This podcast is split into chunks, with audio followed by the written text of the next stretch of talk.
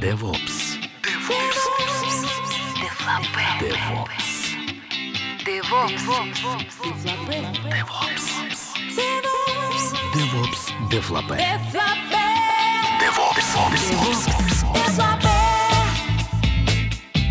Здравствуйте! В эфире первый выпуск подкаста DevOps Дефлапе и его ведущие Никита Борзых, и Иван Евтухович. блок новостей. На просторах интернета обнаружена статья, а, которая в вольном переводе на русский можно назвать как «Полезен ли шеф для маленьких проектов?».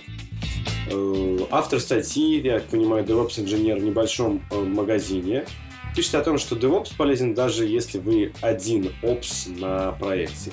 Он пишет, почему это полезно, а, как надо делать DevOps в одиночестве и какая от этого польза. И очень радостно, что э, тема, которая нам так нравится, а именно DevOps, она не только для средних и больших компаний, но в том числе и для маленьких.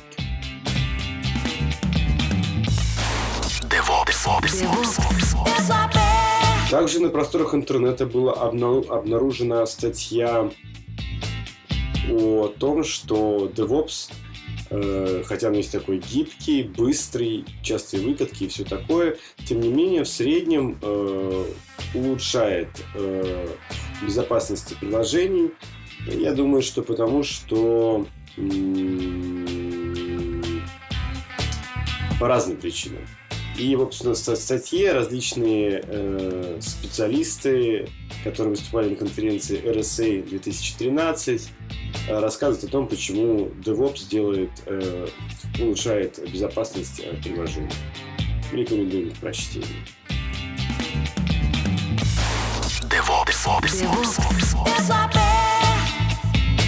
А, новость про деплой в Etsy. А, Рос Снайдер из компании Etsy на ChiefConf 2013 рассказал, как устроен э, в компании Etsy. А, он рассказал, что было в начале, когда только начинался бизнес в 2005 году, и к чему они пришли. А, В начале, как у всех, у них были а, большие итерации написания кода неделями, а, потом сложный мерж этих, э- э- этого кода в продакшн, и а, деплой, они перекидывали ответственность за деплой друг на друга, потому что деплой был сложный и долгий. А, после того, как они выкатывали, у них все падало, они долго откатывали, потом фиксили баги, и потом начинали опять э, мерж кода и деплой. А как это работает сейчас? А сейчас э, в Etsy э, малень... происходят маленькие изменения кода, э, деплоят на продакшн э, все, начиная от PM, заканчивая собакой Роса Снайдера. А, Деплой проходит быстро, это позволяет им делать большое количество деплоя до 25 штук в день и э, делать очень мелкие изменения. Собственно, как у всех. А новостей на сегодня больше нет. Перейдем к обсуждению.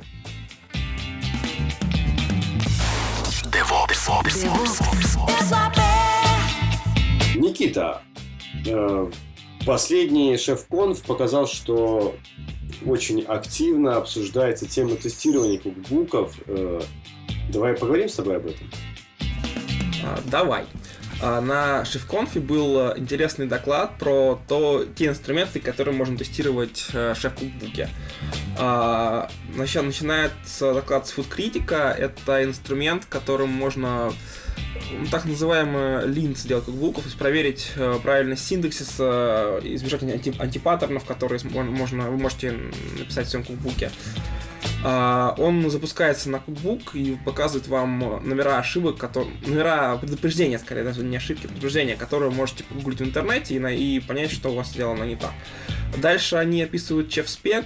э, Это такая штука для юнит-тестирования. Вот, в принципе, тоже попробовать можно. И дальше рассказан про э, Test Kitchen. Test Kitchen это фреймворк э, от э, компании Abscode, который в новой альфа-версии использует мини-тест внутри, э, который позволяет тестировать ваш кубук после того, как он сошелся, ну, то есть проверять, э, правильно ли схождение кубука произошло. А, Штука довольно интересная, попробовать им советую.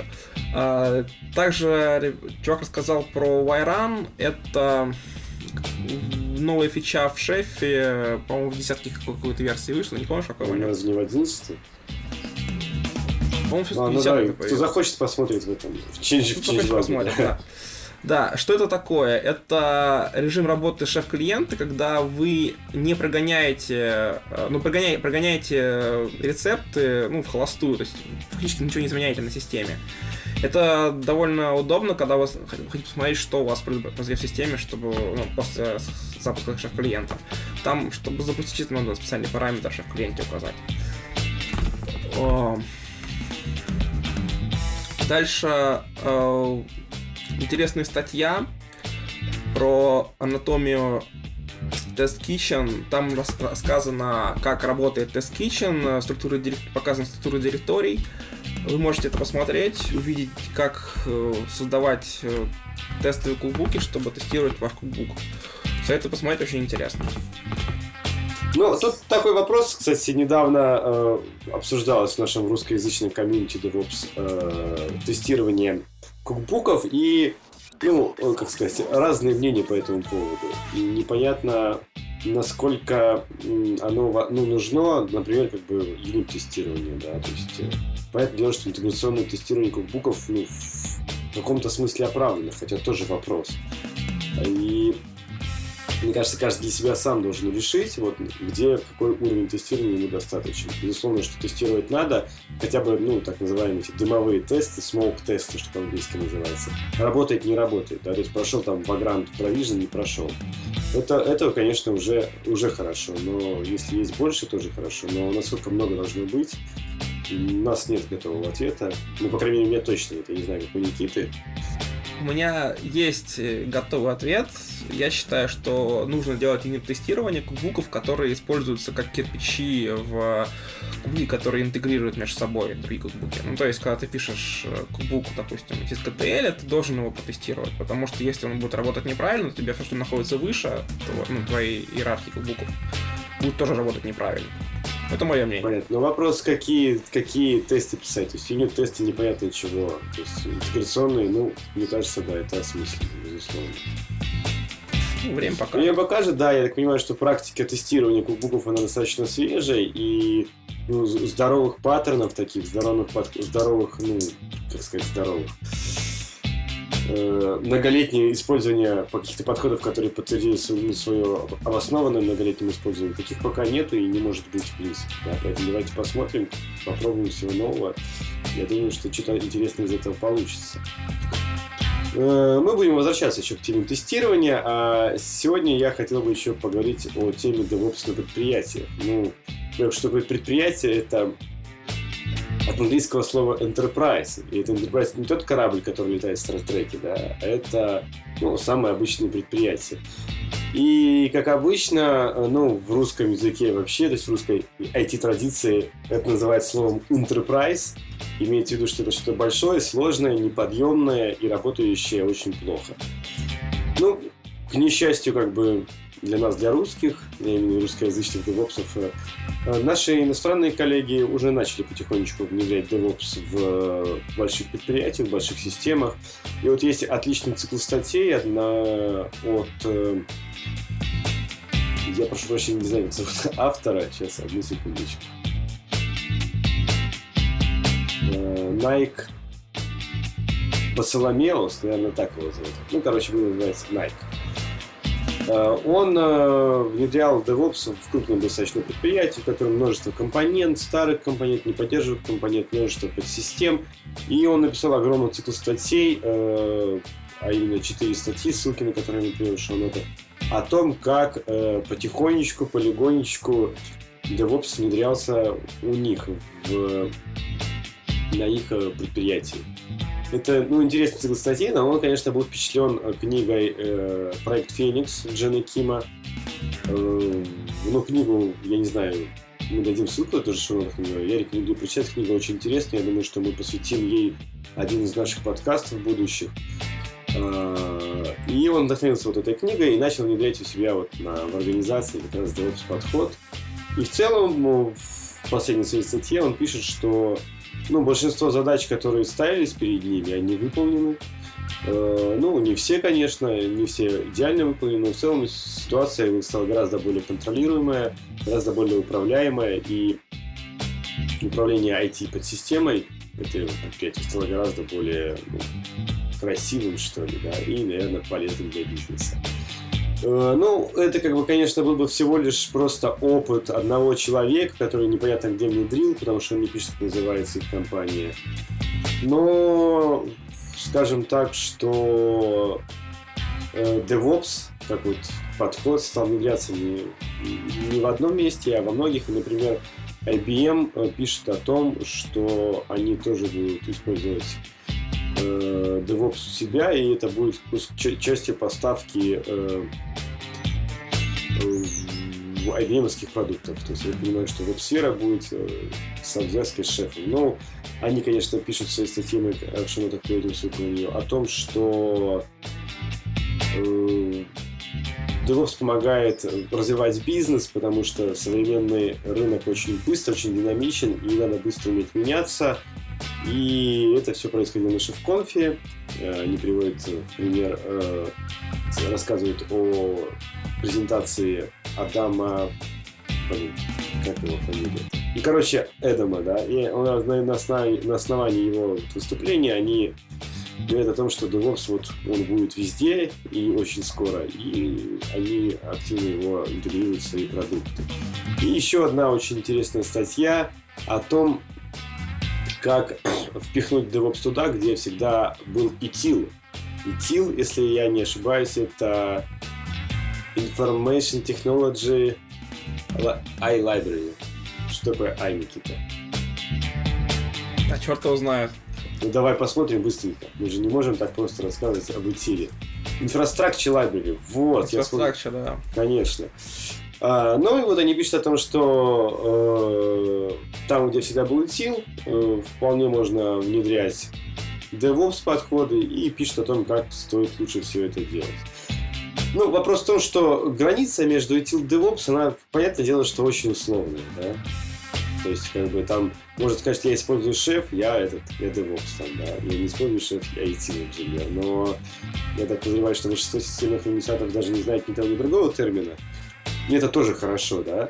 Но, тем не менее, вот э, тематика DevOps и вообще, что это такое, ну, честно говоря, у меня есть свое понимание, что это такое, но мне кажется, не всем до конца понятно, поэтому мы будем в нашем подкасте рассказывать о том, что такое DevOps, ну, с нашей точки зрения, приглашать других ребят, которые занимаются чем-то похожим и используют инструменты по конфигурации. И вообще, немножечко сейчас я хочу рассказать о нашем подкасте. Он будет выходить, ну, приблизительно раз в месяц, если мы с Никитой будем работать хорошо над собой. Правда, Никита?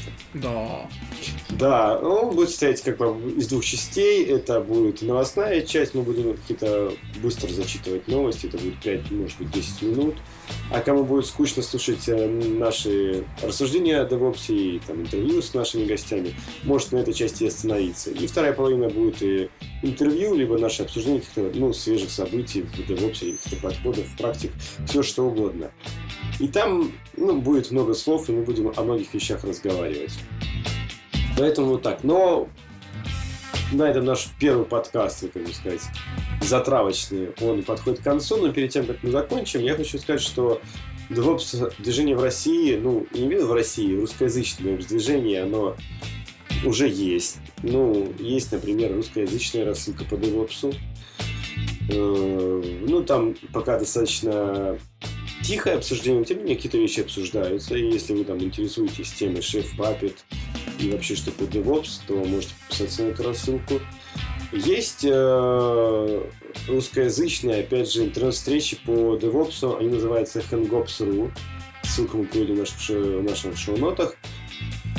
Э, раз в неделю, ну, может быть, иногда реже, инженеры русскоговорящие собираются в интернете и с помощью Google Hangout обсуждают различные темы о DevOps. Есть расписание приблизительно этих встреч, есть темы, которые будут обсуждаться, есть RC-чат, в котором эти встречи координируются. Так что, если вам хочется послушать или поговорить в каких-то направлениях, ну, в DevOps и вообще всем с этим связанным, то присоединяйтесь к, к нашим этим Hangout встречам. Ну, я думаю, что там чем больше народу, тем интереснее. Более того, результат Hangout встреч мы выкладываем на YouTube. И если вы не попали, например, не были онлайн в тот момент, когда Hangout встречи проходили, то вы можете э, послушать их, э, ну, потом э, на YouTube. Это все, что мы хотели рассказать. Но, Никита, перед тем, как мы закончим, расскажи, что DevOps для тебя. Для меня? Да. Для меня, Ваня, DevOps это возможность быть ближе к программистам, возможность понимать, что их требования, и вместе с ну, как я как э, администратор, да, а вместе с программистами буду лучше понимать э, бизнесовую часть проектов, которые будет делать внедряться. Ну, в целом, да, DevOps, он именно о том, как информация, ну, может быть, даже не информация, а контекст общий между бизнесом, разработчиками, программистами и вообще всеми отделами в какой-то организации, как этот контекст распространяется и как сделать так, чтобы этот контекст был, ну, давайте, более общ, чтобы не было такого, что программисты живут в своей вселенной, администраторы живут в своей вселенной, ребята, которые занимаются, собственно, организацией бизнеса, не понимают, почему эти две группы людей вообще у них работают. А еще рядом сбоку есть отдел поддержки, который думает, что ой, программисты пишут плохие вещи, администраторы плохо поддерживают, а те, кто занимается бизнесом, вообще не понимают, чем они занимаются. Вот как сделать так, чтобы эта информация, она ну, более полезно использовалась, более как бы лучше передавалось между различными как бы слоями, которые существуют ну, в больших, средних организациях. Ну и, в принципе, даже на самом деле не очень больших, достаточно маленьких организациях. Каждый человек, он живет в своей такой вселенной, и проблема в том, что наши вселенные, вселенные разных людей ну, пересекаются не очень сильно. И вот DevOps, наверное, это о том, как эти вселенные совмещать, ну и какие инструменты есть, чтобы это совмещение сделать не на уровне там, разговоров, да, а на уровне каких-то зафиксированных вещей, то есть инструменты, которые помогают эту вот информацию, этот контекст поддерживать актуальным. И вот об этом, ну, опять же, с моей точки зрения, DevOps и вообще все это движение. И мы об этом будем разговаривать, будем вам рассказывать. И подписывайтесь на наш подкаст, на наш твиттер подписывайтесь. Э, до новых встреч. Всем в... пока. Да, мы выйдем еще раз в августе. До свидания.